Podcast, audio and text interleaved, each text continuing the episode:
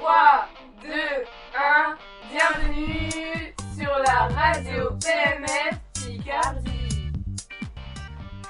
Nous allons nous demander comment les différentes chaînes d'information télévisées traitent-ils les informations. Lorsqu'un individu souhaite s'informer grâce à un journal télévisé, celui-ci a le choix entre plusieurs émissions pour se tenir informé des actualités dans le monde.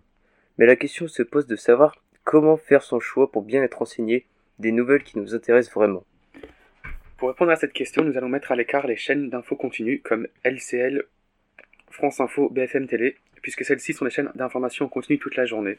Nous allons d'abord comparer deux JT, celui de TF1 et de France 2, qui au premier abord semblent identiques et en réalité ont beaucoup de différences. On va prendre comme point de comparaison la journée du 19 avril 2015, car c'est ce jour-là qu'on peut remarquer les plus de différences notables entre les deux. Alors que les deux JT durent à peu près la même durée, autour de trois quarts d'heure, le nombre de sujets et les informations transmises sont totalement différentes. Seuls trois sujets communs focalisent l'attention des deux antennes. Le terrible naufrage d'un bateau de migrants en Méditerranée, qui ouvre le journal de TF1 et de France 2. La saisie de plus de 2 tonnes de drogue sur un voilier au large de la Martinique. Sur ces trois sujets, le traitement s'avère à peu près le même, avec une préférence très nette de France 2 pour l'analyse et les commentaires. C'est-à-dire que sur France 2, on aura plutôt tendance à essayer de comprendre pourquoi ça arrivait, à expliquer plus en détail l'événement, voire le rattacher à d'autres événements semblables, par exemple, pour illustrer le reportage sur, la saisie de cocaïne en Martinique, le JT de France 2 consacre ainsi une séquence entière au marché de la drogue, à ses voies d'enchaînement depuis l'Amérique du Sud. TF1 partage les mêmes interrogations mais balaye plus vite l'actu.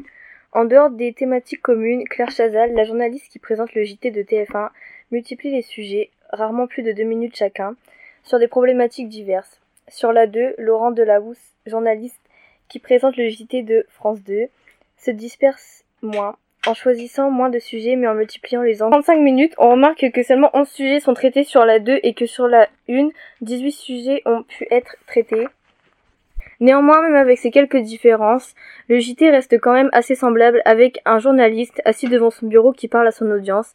La chaîne M6, quant à elle, a voulu changer ce concept en créant le 1945 en 2009.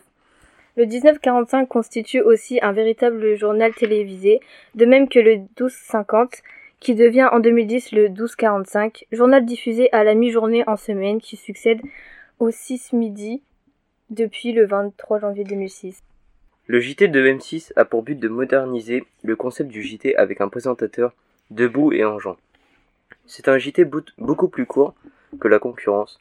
L'émission dure environ 20 minutes et concentre seulement les informations les plus importantes de la journée. C'est aussi un journal beaucoup plus social. C'est-à-dire le spectateur a une plus grande importance durant le journal.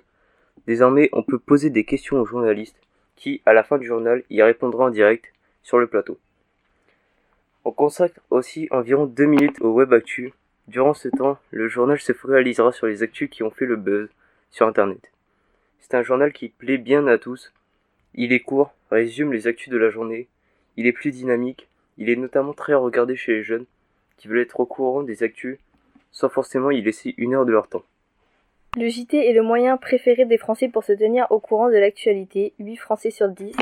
Et alors que le 20h de TF1 reste toujours le JT le plus regardé en France avec 6,53 millions de téléspectateurs, d'après toute la télé, ce nombre est en constante baisse, tout comme le nombre de spectateurs qui regardent le 20h sur France 1. Le nombre de Français qui regardent le 20h ne fait que décliner depuis une vingtaine d'années l'époque des débuts de Claire Chazal, un JT faisait 17 millions, rappelle Benoît Aiguillon, maître des conférences en sciences de l'information et de la communication, auteur d'un demi-siècle de journal télévisé. Aujourd'hui, 7 ou 8 millions, c'est un très bon score. Nombreux sont ceux qui préfèrent regarder un journal avec un format plus court, comme le 1945 par exemple, ou bien même s'informer sur Internet. À la prochaine sur la radio PMF